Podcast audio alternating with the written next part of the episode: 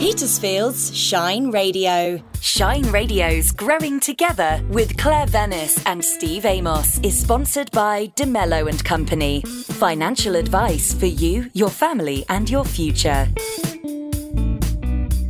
Hello, and thanks for joining us in Growing Together, the gardening podcast from Petersfield Shine Radio.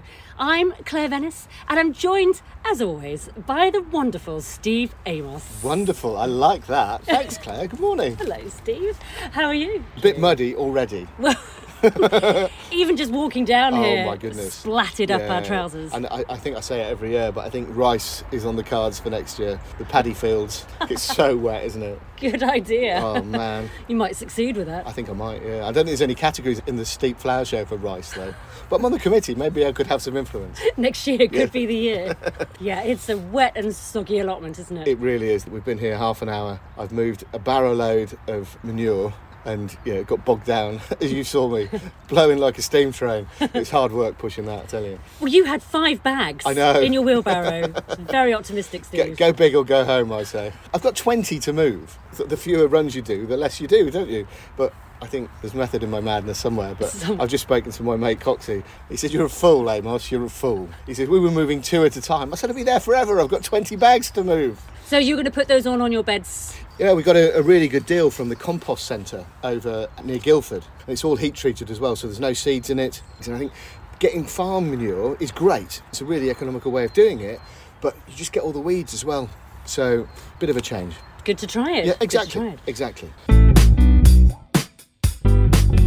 Well, joining us in this very special December episode, we have Ben Pope's Working Garden Diary, and we also have Nick Rook Blackstone from Wylds Christmas Tree Farm. Excellent. That was important, really. Absolutely. Why not? It's the right time of year for Christmas trees, isn't it? It is. Are you a real Christmas tree or a an artificial one? I'm a real Christmas tree person. I am. I love the smell. It's a tradition, really, isn't Mm. it? The, the traditions over Christmas time, and, and one of ours is to get a, a real Christmas tree. How about you? Well, when we lived in the vicarage, we had the perfect place for a big tree, a good good eight foot tree. The staircase, the hallway was just made for a big tree, and I priced up a big real Christmas tree and was like, oh my goodness. So I went artificial, got a really nice one, looks very real. Honestly, it really does. So I went with that. Used that for two years at the um, the vicarage, and then measured the ceiling in my, my house now. I was like, ah, maybe it won't fit.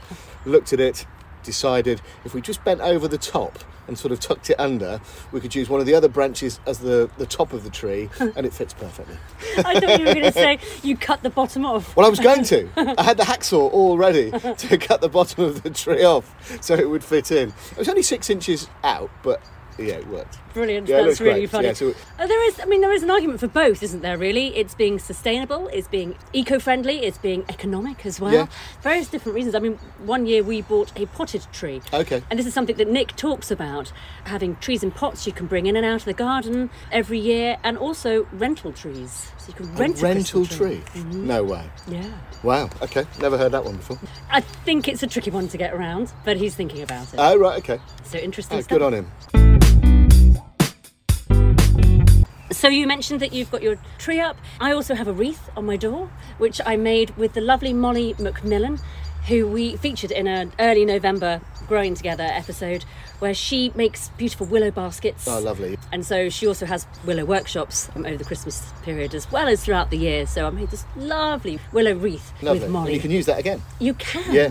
Well, I. I've got an artificial wreath as well. However, I put real stuff in it. So I've put holly and pine cones and dried orange bits in it and a few baubles and stuff like that. It looks really nice. Lovely. That's this weekend's job.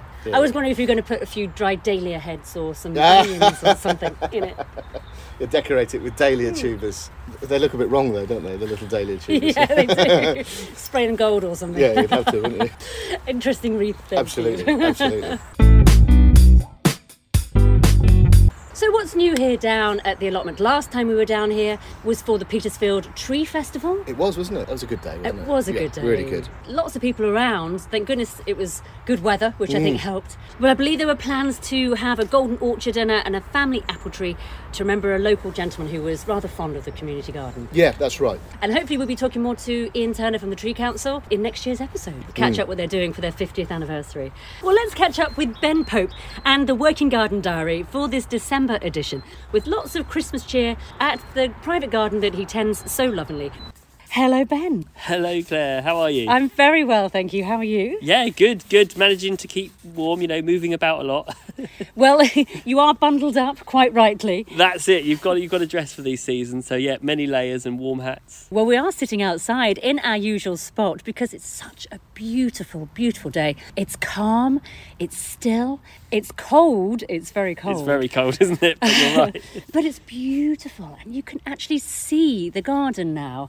Things have died back, and the leaves have fallen off the trees, so you can actually see the structure. You the really garden. can. Yeah. In winter, you know, when, when those big shapes of trees suddenly get reduced to skeletons and, and, and the space feels so much bigger and you're right you can just see these views that you can't the rest of the year so it's it changes completely but it's, it's absolutely magical It really is, and, and actually, I can see.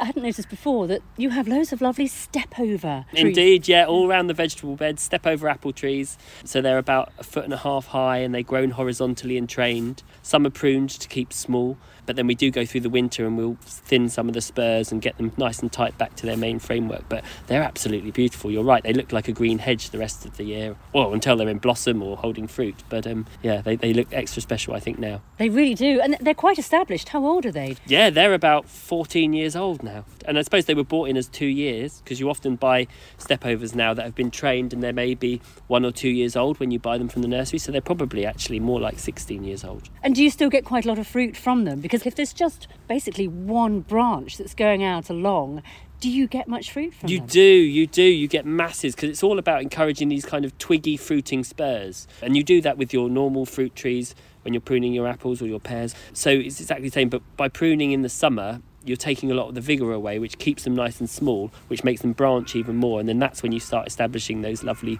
fruiting spurs. But yeah, I mean, blossom time is an absolute joy. And then, of course, you get lots of fruit too. So it's great. Extra bonuses there. Yeah, for sure. So, what have you been doing in the garden since we last spoke to you? First of all, it was trying to keep dry because it's been a bit wet, but then also, you know, trying to keep warm. This time of year, usually I'd be saving the lifting and dividing till later, but again, these these hot summers that we're having, we're doing a lot now. So we've tackled a lot of lifting and dividing, you know, shuffling plants around in borders, changing where there were gaps and where we didn't think it was quite working.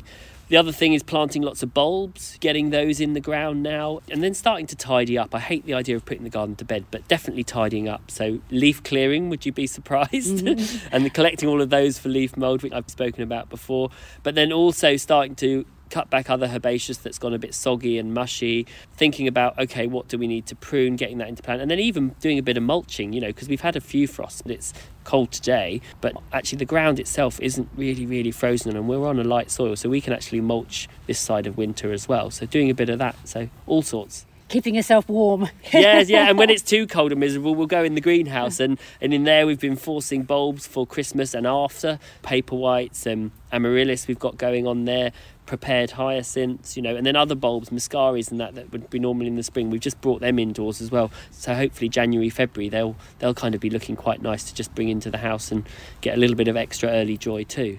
So, your greenhouses, I imagine, are getting quite full now.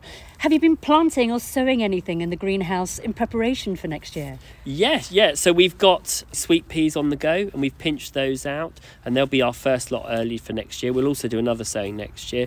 If you've got a very heavy soil, you can even start off, you know, onions and broad beans in trays now if you want. But I tend to leave those till the spring. We do peas as shoots, you know, for salad. So we'll pop in peas into a little two litre pot of compost, and it's amazing. You can cut them two or three times. Nothing quite like that fresh salady taste in January, February when your body's almost craving a vitamin C, I suppose, after Christmas and mm. New Year, you know. So actually, just some freshness to, to add to, to a nice sort of salad is, is really, really good. So we're doing that with mustards and cut and come. We can still sow those, but everything else it sort of has slowed down now, I suppose, and we'll be waiting till you know January when the day length starts to increase. End of January, we'll perhaps start to sow some of our chilies. Yes, of course. Yes, yeah. Good to get ready for those. Exactly that, and because we, grow some tomatoes as well indoors, we can do an early crop of tomatoes, and we'll start sowing those. But of course, you don't want to sow too early for most things because you'll just end up with etiolated, stretched seedlings that struggle. So it often is good to wait, unless you've got a greenhouse and perhaps some sort of supplementary lighting that can really help those plants come on. But yeah, chilies is one that always works, whether or not you have. You can do those on the windowsill, sort of end of January time, because they take a long time, a long season. Do you use grow lights here or, or heated propagators? We don't, but we're actually going to get some grow lights this year because they've come down in price quite a bit. It's quite amazing. So for not too much money, you can get a little tiny domestic setup, and that will help a lot. I mean, they even I've seen them advertised for growing herbs, you know, indoors all year round. The satisfaction of growing your own herbs, and then you add that to a meal, it makes a huge difference. Fresh herbs. We've cut the last of our mint and Aloysia triphylla, which is lemon verbena, and I've dried that and made a tea out of it. Oh, it's amazing. Yeah, mm. so thirst quenching after a meal and, and in fact just before bed makes me feel like I'm doing something good for my body. well, talking of thirst quenching, you've been very generous in offering a nice little tipple of English sloe gin as we record this episode. it's Christmas time. It is, and you've got to keep warm, so there we go. Thank you very much. Cheers. Cheers, Ben. Mm. See, very good. That is lovely. so that says Wessex English sloe gin. Yes, it is. I mean, ideally, I'd usually like to make my own. And I would have picked the sloes, you know, August, September time, pricked them, put them in gin with sugar. And it's that lovely thing. I leave them sort of hidden away in the dark somewhere, turning it every now and then and now would be the critical time when you have to have a tasting obviously before before christmas to make sure it's all good and then you'd strain it off. But yeah this year i didn't have time. So if you haven't had time and you've missed it it's still worth going out and getting a bottle i think because there's nothing quite like sloe gin for christmas. Yeah and to warm your fingers and your toes yes in yeah, the garden. indeed. Well something else that was happening here as i arrived was that you've got lights going up the pathways. The lights are being looked at? Yes yeah yeah they've been in for a while and they're just being looked at and fixed. But yeah lighting is a wonderful thing. And even if it's just subtle, just has to be a few to enjoy the garden at this time of year. You can get those plug and play ones, or even the, some of the effective solar panel ones. It's always quite a nice thing, I think, to decorate the garden for Christmas with a few LED lights. If we were to just go out in the garden during the daylight hours in winter, there wouldn't be much time, would there? so actually, having a few lights gives you an excuse to take your sloe gin outside.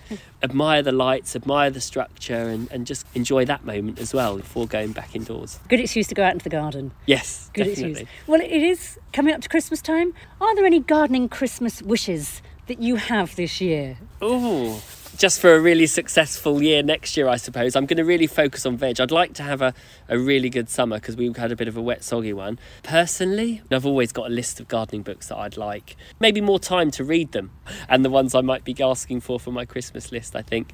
I'm, I'm pretty content, to be honest, as long as I'm in the garden gardening. It fulfills a lot of what I want. Do you find yourself over the Christmas holidays just popping out and, and doing a little bit here, there, and everywhere? Yeah, I'm a bit all or nothing. So I'll have a couple of days, you know, with the family, quite intense indoors partying, and I have to go for a walk, obviously, because I'll I'll need to get outside. But then after two days, I'm I'm itching to get back and just check on the garden and have a look round and th- see things, you know. And I'll, I'll work for a few days in between Christmas and New. I quite like that, and then and then I'll have another bit of time off. It's so good just going outside when it is cold, getting that fresh air and then you come indoors and you can feel the rosy cheeks and you feel so much better for it. So whether it's a walk or getting in the garden, I, th- I think it's a, an important thing. Good advice. Now, you've been pruning. There are things to still do in the garden here this time of year that will keep things ticking over. Yeah, there's lots to do.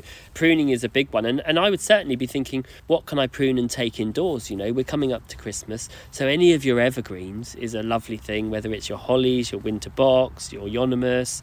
Twigs are quite a remarkable thing. I mean, we're very lucky to have some old trees with lots of lichen. Those sort of sitting around your table with fairy lights through or in a hurricane lamp can look absolutely amazing. There's, of course, the rose hips. A lot of the rose hips will persist on through, so you can prune those and cut some of those, bring those in, and obviously start tidying up your roses because that's what we'll be doing now anyway. So, yeah, there's lots. And then things like, I don't know if you've got a wildflower area with teasels or some of the herbaceous plants, there's veronicastrums, some of the angelicas. You know, if you cut those now and bring them in just to dry, and then I, I quite like to do a little bit of a dusting of snow spray. Not too much because it can look a bit artificial, but just a little. It really shows off the shapes and the structures. A bit like a frost would, I suppose. And, and, and that can look really, really lovely in your garlands, your arrangements, your table decorations. Very nice. Do you make a wreath? We do, and, and it's always this thing of we're busy rushing around. And in fact, I was thinking about it this morning, thinking I need to get on and start the wreath for the main house. And I'll do one for myself, and it's like try and change it and make it authentic, and use a lot from the garden. And we'll start off with um, we've got a load of lime trees that we pleach, so we'll use those twigs them to create a ring. And then from there, sometimes I've done it very simple with just a load of box. One year I did it with loads of teasels and had to use plasters on my fingers because they were so sharp. But um, but this year I think we're going to go for a slightly kind of half naked wreath, so make the twigs part of the feature and then have various other bits. And I've seen some nice stuff with bracken and, and all sorts. So yeah, still in the creative process, but it's definitely coming in the next few days. That's for sure. That's fun, isn't it? Actually, and and there are different styles. And I- you mentioned Mm, yeah, about the, yeah. the sort of the half wreath. A lot of Exactly a lot that. of people are yeah, doing that Yeah, yeah, yeah, yeah. So th- I mean, that's the lovely thing, isn't it? You can get really creative with it yourself, and and, and you know, if you think, oh gosh, I wouldn't know what to do, get on social media or wherever, and, and there's so much inspiration out there. But it's good to have a go yourself, I think. And there's loads of lovely seed heads, like you said, that you can Mm. add to it. And old man's beard. Hey, that looks stunning. I've seen someone do a wreath, just that, and fairy lights, and it looks amazing. Get creative. yeah. Definitely. Do a sloe gin, perhaps. exactly. Always after a sloe gin. Ben, well, it's been a pleasure talking to you this year for the Working Garden Diary. Thank you very much for the sloe gin, Absolute pleasure. and Merry Christmas. Merry Christmas. Cheers. Well, it's good to have you with us, Ben, and thanks so much for taking us on your growing journey over the autumn and the winter so far. Thanks for the Christmas cheer, and we look forward to catching up with you again in January. Have you sown your sweet peas? Not yet. When are you going to do that? January. We're going to do two lots, January and February. We'll see how we get on. And how about your shallots? You have a practice theory for when you sow shallots and when you Well, when you harvest them. Traditionally, you should sow a shallot on the shortest day of the year and harvest it on the longest day. I do cheat that by about six to eight weeks. So my shallots are in already. uh, They're all up in a cold greenhouse. Just keep the, the compost moist, all in pots, depending on the size of the shallots. I'm growing little tiddly pickling shallots, and then I bought some new stock of the Hâtive de Niort exhibition shallot. They're all in and up, as I say, in, in about six inch pots, filled with some compost. Just keep them moist and just keep an eye on them. I've done the same this year for the first time. Okay. I used to put my onion sets in and my garlics in in the ground. Yep. But because of the soil and, and with all the rain that we've Yeah, been yeah. Mm. having, I thought they'd just get really soggy and they wouldn't really survive. No.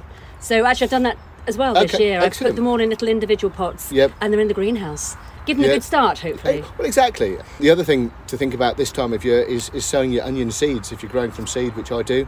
Christmas week is when I sow them. Get out of the house, get into the greenhouse, blow some cobwebs away, and get the uh, get the seeds planted. How many do you plant? Probably about 100 seeds. You? Yeah. Not all of those will germinate, so you then get to about probably about 80 or 90 plants, and then once you pop those on into the, the individual trays, I probably plant 60 in total. Are they difficult to germinate then, onion seeds? Uh, no, not really. But this time of year, there's not much light. So the, the pro growers are already doing it. They, they've sown them already. They're up. They're in individual pots. They're probably four to six inches tall already. but they use lights, and it takes a lot of money to, to get these lights going, and the heat that they need and stuff like that. So I just do it on a much smaller scale. But it works for me.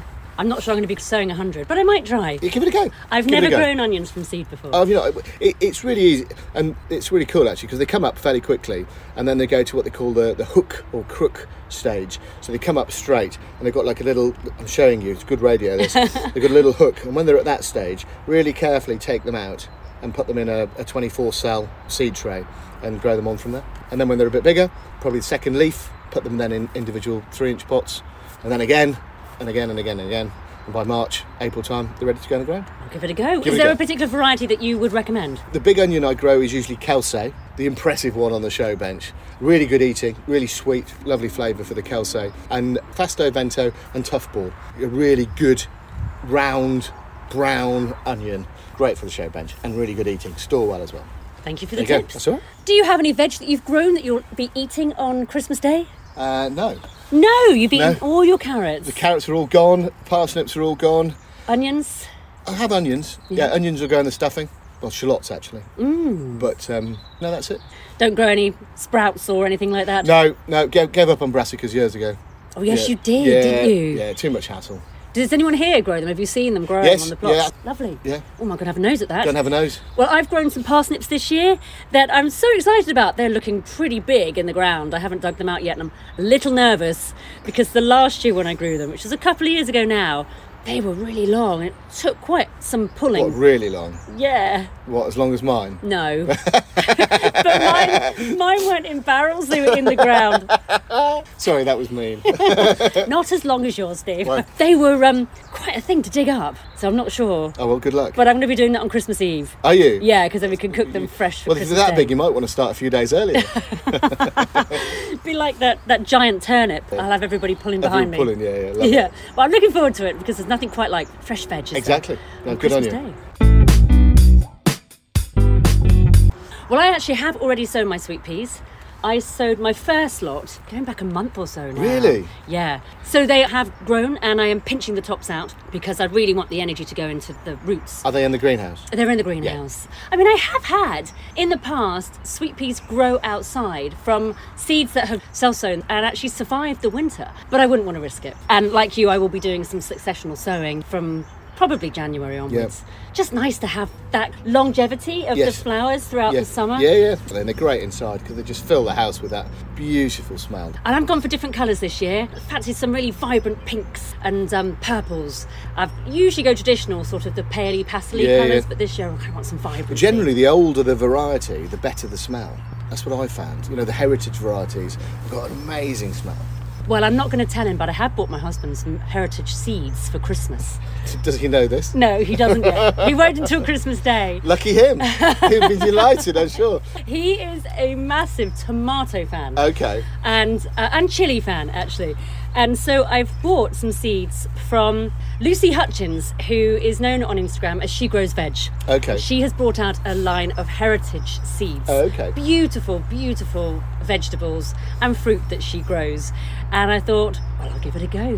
He loves the tomatoes. He leaves me to grow it. So it sounds like a really good joint present. Yes, maybe that's what Love it it. is. I was going to say, talking about joint presents, I went away this weekend and we went to the Harold Hillier Gardens and we went to their, their light up display. It was fantastic.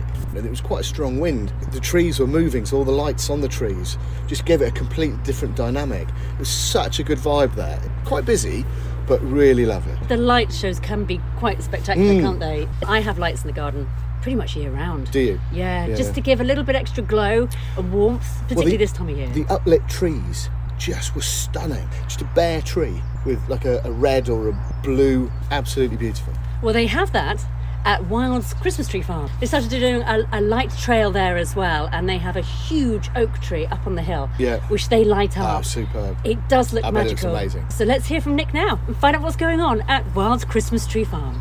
One of the busiest places to come to this time of year is Wylds Christmas Tree Farm in Liss Forest in Hampshire. And I'm joined now by owner and sometimes chief elf, Nick Rook Blackstone. Hello, Nick. Hi, Claire. Good to see you. Well, it's lovely. We are stood here amongst some of the Christmas trees that you grow here on the farm. How long has the farm been growing trees? Well, we've been growing trees probably about 25 years. That's when we started. But in the last sort of 10 years that we've really sort of ramped it up and solely dedicated the farm to Christmas trees. And do you grow different varieties? Well, we've tried lots of different varieties over the years, but the main ones are the Nordmann fir, Norway spruce, which used to be the traditional tree, but more and more people now grow up with the fir and think that's the traditional one. And blue spruce, we're very fond of. And then we've got a few Fraser fir, and then subspecies of all the various different Nordmanns and spruces, so that we can try and gauge which subspecies grows the best on the farm. Oh, that's interesting. So, how long have you been experimenting with that? Um, well, every year. I mean, we'll adapt and try a different variety. Uh, Jura seems to be, from the Norway spruce, our preferred option at the moment. Seems to do very well. And then um, some of the Norman varieties chop and change accordingly. Why did you want to own, run, look after a Christmas tree farm, Nick? I was working for a farm management company. I was on a farm near Dorking. I went over there to milk the cows, and um, they had a pick your own. Uh, the grass is always greener the other side of the fence, and the pit your own looked a whole lot more fun than milking cows at four o'clock in the morning. And on the pit your own, there were Christmas trees. So I asked the farm management company if perhaps I could move across to the horticultural side, which they agreed to. And there I started managing the pit your own. And part of that obviously was the Christmas trees and I got a huge amount of satisfaction for whatever reason out of growing Christmas trees. And that was when um, the seed was sown, as it were. And although my dad was still farming here on a bit of the peripheral land, I grew a few Christmas trees on the weekends that I came home and planted them up. And then when he retired, that's when I did the organic veg and everything, and the trees were growing alongside that. And that's how it all began. It grew from there. Yes. So, how many trees do you have here on the farm growing at the moment? Uh, we say we have about 22,000, but that sounds an awful lot. But actually, some of them are really very small and some of them are quite large. So, um, you know, you look along the field and you think there can't be 22,000 there, but actually, hidden away amongst the stinger nettles, there are the small ones. Goodness me. And you plant more each year then to replenish? In the old days, yes, we are a little bit landlocked now. Unfortunately, I can't grow land and everything is planted up. And there are only so many trees you can plant per acre, which is about 4,000. So that's generally what we aim to plant every year. And if we can't plant them in the ground, we do an awful lot in pots. So we sort of get them established in the pots. And then whenever a, a hole appears where we can sort of infill, that's what we do. Are you finding there's a, a change though in, in, what people want from a Christmas tree? Are people buying more in pots now than the tree for, for one year? They're buying it to have a tree to bring in each year. Yes, I mean, we're forever asked have we got pot grown trees? Rental trees is something we actually was one of the very first things we ever did. In fact, the big trees you see behind you were originally rental trees but uh, I didn't think it through at the time. And you know, we had 4,000 trees in pots that blew over every time the wind blew, and I got pretty bored of picking them up. So I then stuffed them in the ground.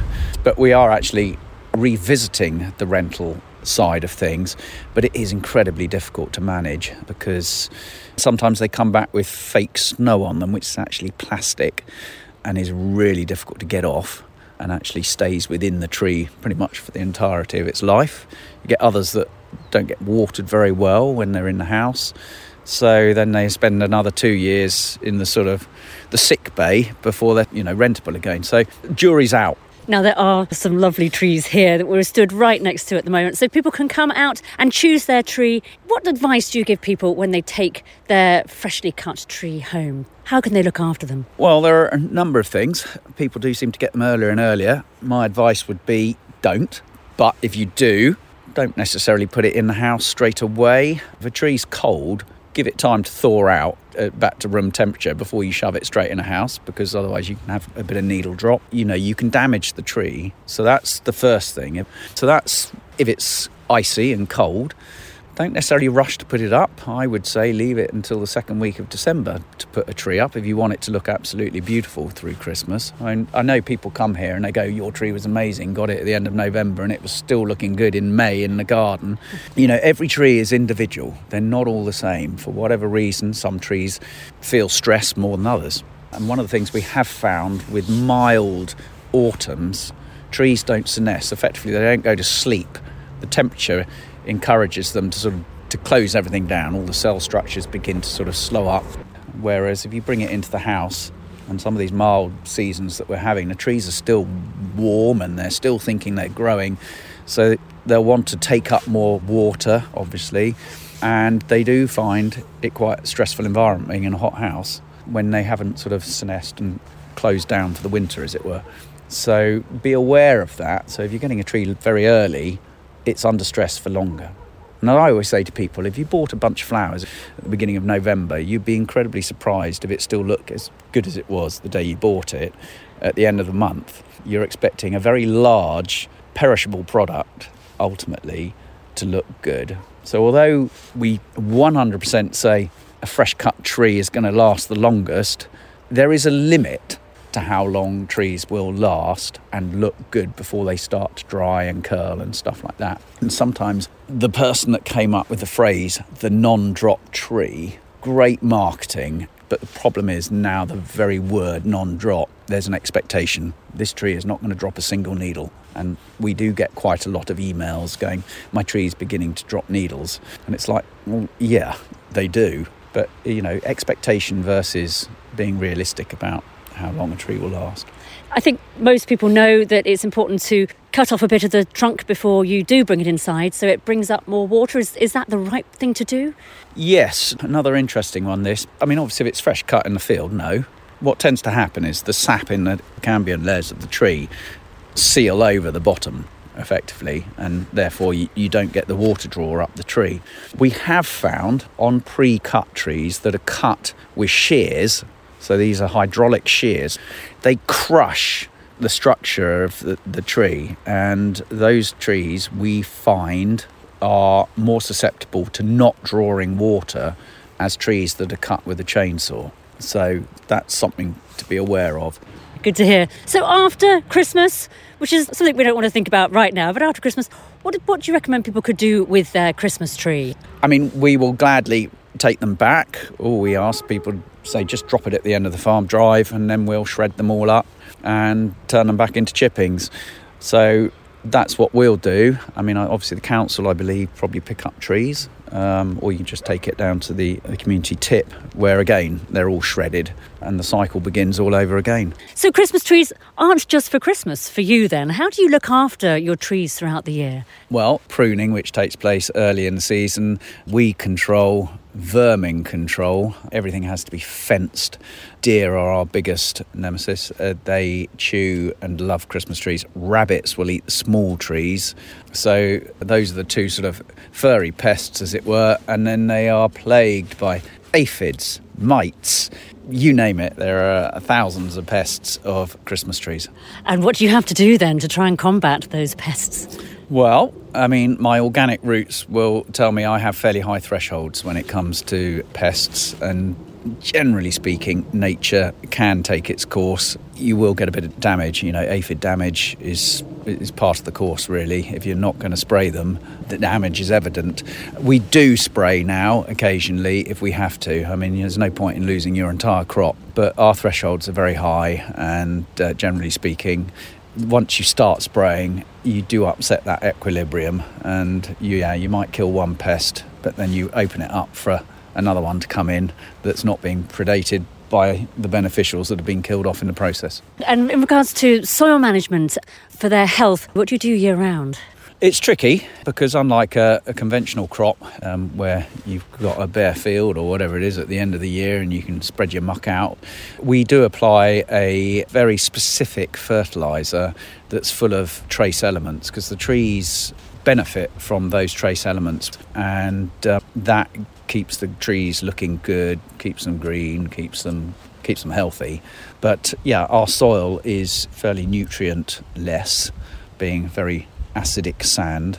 So we do have to sort of keep an eye on it. But the cheese, generally speaking, they'll, they'll find what they require. So when's your favourite time of year being here with the trees year round? Is it December? I do enjoy December, obviously, because you know all your hard work. Hopefully, you see the benefits of it, and I love the public. I love interacting with the public. I love seeing them enjoying the farm as much as I enjoy it. So that is very special. I do enjoy the summer too. I mean, the farm is a different place in the summer. It's very pretty. We put down wild meadow seed. All the seasons are magical. I mean, you, there's not really one that stands out above all the rest, but I do enjoy interaction with people. What's your favourite Christmas tree? Without a doubt, it's the blue spruce, the Colorado blue spruce, or Pungens glauca. It's sharp as they come. You cannot turn your back on it, it will bite you. But the benefits are it smells amazing. They look stunning. They've just got this sort of almost Mediterranean blue if you've got the right lights on them. And very forgiving tree. You could forget to water it and it will look the same in May. Brilliant. Now, there's more things here than just Christmas trees at Wylds Farm, Nick. What else have you got on offer? Well, we're adapting. We have to diversify. Cause back in the bad old days of COVID, the farm very nearly didn't open one December uh, because we were in lockdown. And that's when we realised, oh my goodness, all our eggs are in one basket. And it was a dicey moment. So on the back of that, we thought, you know what, we've got the buildings. Everyone loves the sort of the environment that we've created down here. So we've evolved and um, we finally managed to get change of use so that we can do some events. So we're looking at doing weddings, workshops. We've done Wim Hof. So we're just trying to think outside the box, do things differently. And then, of course, we do the Shakespeare Festival out here, close to where we're standing. And yeah, we've got a few ideas up our sleeve. We want to keep the farm running and we want to use what we've got to the best of our ability. Well, it's a pretty magical place here, Nick. Wishing you the best of Christmas seasons and a happy and healthy new year. And happy Christmas to you. Last Christmas, Yep. we shared our Christmas gardening wishes, and to keep the tradition going, we thought we'd, we'd do it again this year. Okay. So I picked a high value item, mid range, and low value. What about yourself? Same. So should we go low value first? Yes, okay. Okay. What was your low value present? My low value wish list gardening present is to find some decent plant labels Okay. that are eco friendly, Yep. that you can write clearly on, Yep. That don't disintegrate as the growing season Yep. goes on, because the wooden ones I've used in the past do. They do. And yeah, that don't cost the earth. Okay? It's really tricky. Yeah, yeah. But I would love some. Please, Father Christmas. How about you? So my low value item, I think I mentioned it last year actually, and I still haven't found it. A pair of gloves that are warm enough, waterproof, but still you've got the fine skills that you don't have to keep taking them off. You know, you can use your phone, you can tie a knot. I still haven't found them. That's a tricky It, item as well. is a tricky item, it really is, but it's got to be out there. Maybe we could start our own clothing line, growing together gloves, and see if we can develop the glove. There's so many times, you know, you're in the wet and the cold. Last weekend, I was I was digging up dahlias, and my hands were freezing from the like, second knuckle down. They were numb, and they're meant to be waterproof. Cold, wet, muddy gloves are Yep. not very nice. No. And I have to keep changing mine. So yeah, once they get wet and soggy, I have to bring them inside, bung them on the radiator. And then they stink the Get house another out. lot. Good gift. Yeah. Good gift Yeah, idea. yeah. Go on then. Mid range. Okay, mid range, I would really like a good pair of gardening trousers. Oh, I've been gardening in jeans Yeah. for years and years and years. Old, old jeans. And, you know, they're comfy because they've been worn in, but then they have holes and then the holes get bigger. And I'm wearing a pair now that probably a little bit obscene. maybe we could wear them pole darking next Yeah. year. Shouldn't be bending over too much in them, really. So I just would love a pair of gardening trousers that have decent pockets Mm. and have the knee protectors, uh, waterproof. Tick all those boxes Yeah. that, that just you don't have to think about. You just get out and you can get mucky and it doesn't matter Yeah. and they'll wear well. That's what I would love actually. Well, I wear Really walking love. trousers. I've got them on now with the toughened knees. They're lightweight. They're shower proof. They dry really quickly. These are really good, but you can get this sort of thorn proof. You know, they're quite heavy duty trousers, but they're out there. They're definitely out there. And how about you? What about your middle so, range? mid range. There's a really great tool out there on the market. It's out there. We don't need to develop it. Called a hori hori. Have you seen a hori hori? I have, I have. So it's like half knife, half trowel, gardening utility tool, and you could wear it, you know, on your belt. On the opposite side, we're both now very lucky to have uh, our pair of Felcos, don't we? You bought yours at Hampton Court, didn't you? I did. So Felcos on the right, hori hori on the left, I reckon. Proper cowboy gardening. Proper gardening. cowboy gardening. So hori hori would be lovely. Very Yeah. good present idea. Yeah, Yeah, yeah, they are great. I haven't got one, but I know people who have, and they are really, really useful. Yeah, absolutely. Ooh, good choice, There you Steve. I go. might have to I'll wait till you hear my top one. My top one's brilliant. Oh, okay, okay. Do you want to go first? no, no, no, no. I'm saving it to last. Go on. What's yours? It's a bit boring, potentially, Uh-oh. and they are quite expensive, but I would love some sleepers Okay. to do raised beds in the back garden. And sleepers can add up, they can get quite expensive. Yep. I don't know how you wrap them for Christmas, but I would love some sleepers so I can make some raised beds. Well, I, I got some sleepers uh, for the garden up at Steep Marsh a few years ago, and we got reclaimed oak sleepers, weirdly from Poland. Oh my goodness, Good stuff. amazing! I can't remember how much we paid for them. Probably about forty quid a sleeper, but they will literally last for twenty years, easy. That's the thing. Yeah. I think it is an expensive outlay initially. Yeah. Mm. But if they last, then you can get a lot of growing out of them. Hence being on my. Wish, wish, wish list. Yeah, I love definitely. it. I love it. So, Steve. Okay. The reveal. So mine, you know, I love the allotment, and we've got a little barbecue there. Spend hours up here, cook a bit of tea, portable pizza oven. Oh, There's a couple on the market. Both really, really good. You can get a dual fuel one, so you can add wood pellets or just plug it into the gas.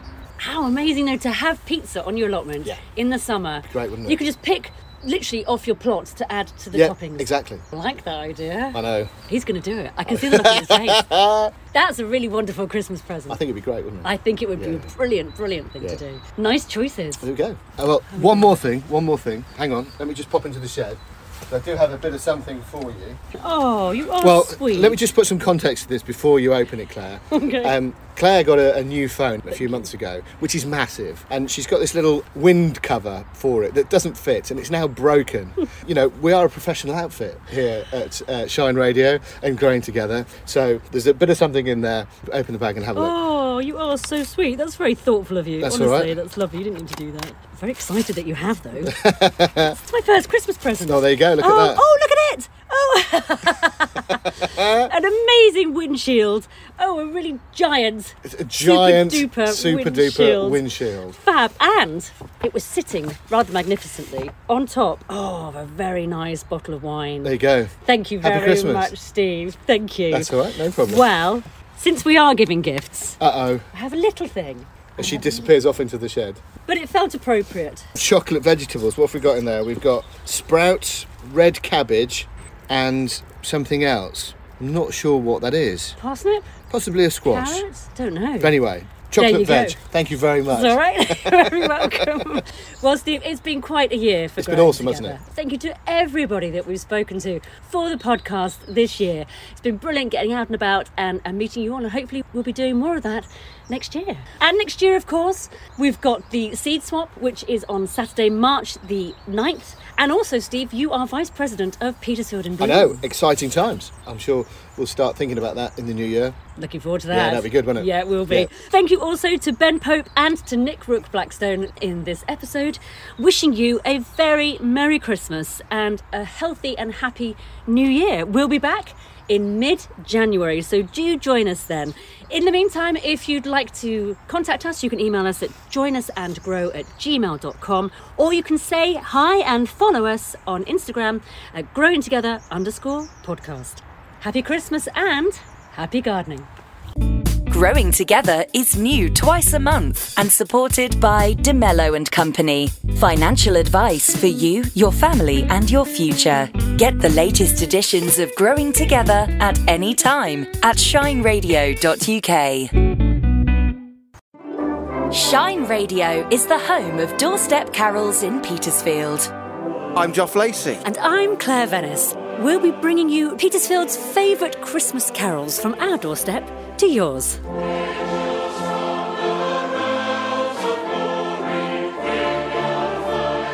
We all know the words, we all know the tunes. But if you don't know them, we've got the handy pull-out on the website, shineradio.uk. One of my favourite things this time of year, Joff, is singing carols. The first two words just get you in the mood, don't they? Ding dong.